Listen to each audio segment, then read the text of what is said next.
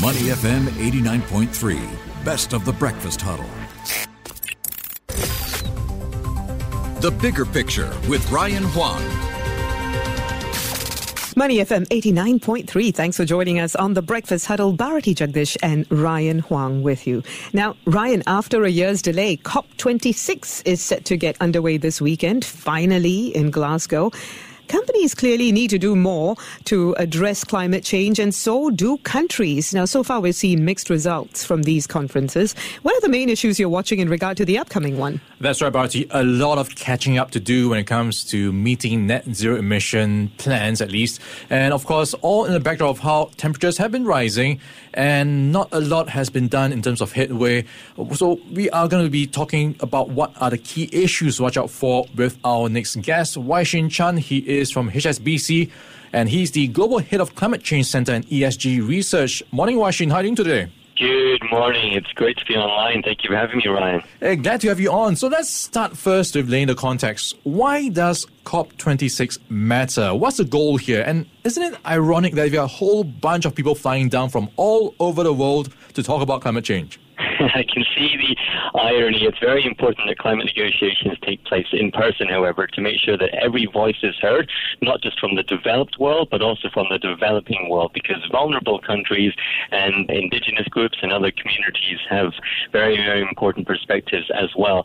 C O P twenty-six is very important because it's, it's widely seen as the last chance to get onto a net zero emissions trajectory by twenty thirty. So what, after the delay that you mentioned, we were supposed to to have agreed on what to do and be implementing that from this year, but that hasn't happened. So we've got essentially nine years to get onto this uh, net zero trajectory, which should try and give us a good chance of limiting warming to one and a half degrees.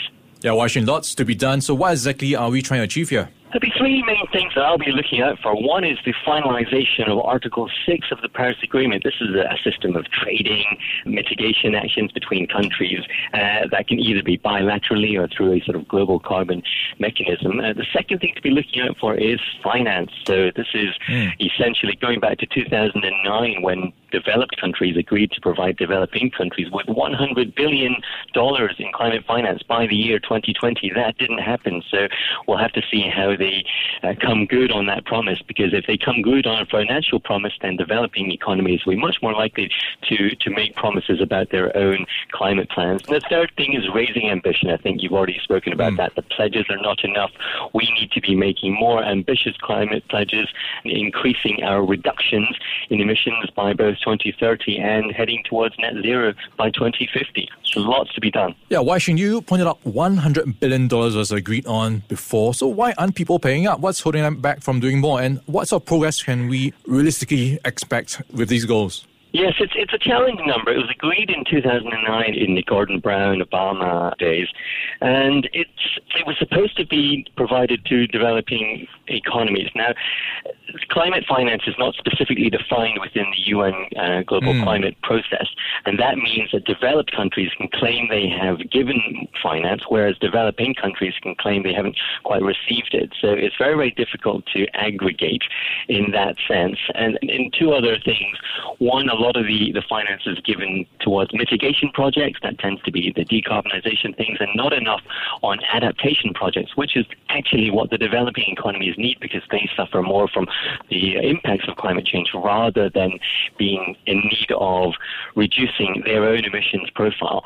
And so what can be done to step up? It, it needs to be more transparent. How are they giving this finance? Where are they giving this finance? Through what vehicles?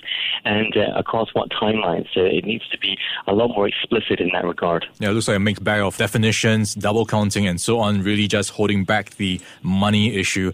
And this is a convention, C O P twenty-six, attracting around twenty-five thousand people. Actually, this is a huge conference. So you've got about one hundred heads of state, thousands of diplomats, and you've got business leaders, activists, and so on and so forth. But it's interesting who is not going. So the leaders of Russia, Brazil, and Russia won't be there. How significant is this, Wai-Shin? Uh, it would have been better for them to go, in my opinion, because it shows your willingness to participate. But they will be sending delegations. Now, it, it remains to be seen whether, in their absence, they will be submitting more ambitious pledges. I think mm. there are there are rumors on the uh, on on the news that you know uh, maybe Brazil could announce uh, an increase in its pledges. Uh, we'll see what happens with Russia, and and China's been issuing a few announcements in the past few days on how they're going to implement their climate neutrality ambitions by twenty sixty. So it's it would have been better for them to go to show their sort of solidarity. But the negotiations take place outside of um, the sort of main uh, heads of state. So a lot of work to be done, and hopefully they will have the enough authority from these heads of states to actually uh, make bold promises. So we'll see how that all turns out. Yeah, Washington, as you know, pledges and promises are one thing, and actually meeting them is another altogether. And if you look at what's happening with the energy transition in Asia, there's a painful struggle right now when you look at how we are transiting away from coal, and that's being reflected in the price spikes in recent days around electricity and natural gas. So what's your take on how painful uh, it will be for Asia to actually meet all these goals? There is no doubt about it that Asia relies on a lot of coal, predominantly China, of course, in many respects, and they will need to wean themselves off coal as we head towards the uh, the, uh, the middle of the century, whether that's twenty fifty or twenty sixty. It doesn't matter, but we need to be moving away from uh, high carbon activities towards lower carbon activities. Now, the pain is short-term, if I can say that, and we're feeling that through the, the energy prices at the moment.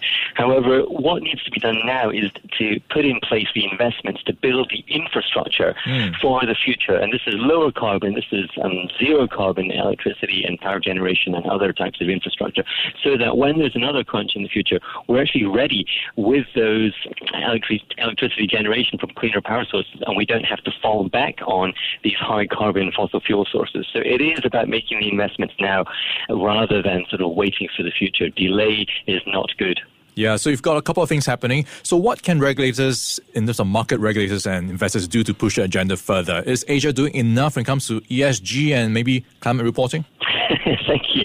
Um, I don't think any region in the world is doing enough, uh, and Asia's included, but Asia's moving very, very quickly there. Um, regulators need to be asking, encouraging, and nudging better climate disclosure from the, the companies that are listed as well as companies mm. that are not listed uh, on markets uh, so that they can give this information. Now, the collection of climate information is important because I think companies can learn a lot through the accurate collection and gathering and disclosure of this data. Now, at the same time, investors and the public need to be using this information to make decisions, and also at the same time challenging the companies to say, hang on, I think your climate uh, strategy could be a bit more ambitious, a bit bolder here, and so it, it ends up being a virtuous circle. So everyone needs to be involved. The responsibility does not lie with one particular body of people. It's governments, it's regulators, it's investors, businesses, and us as individuals uh, as well. Yeah, helping us to preview COP twenty-six this weekend, we've been chatting with Wai-Shin Chan.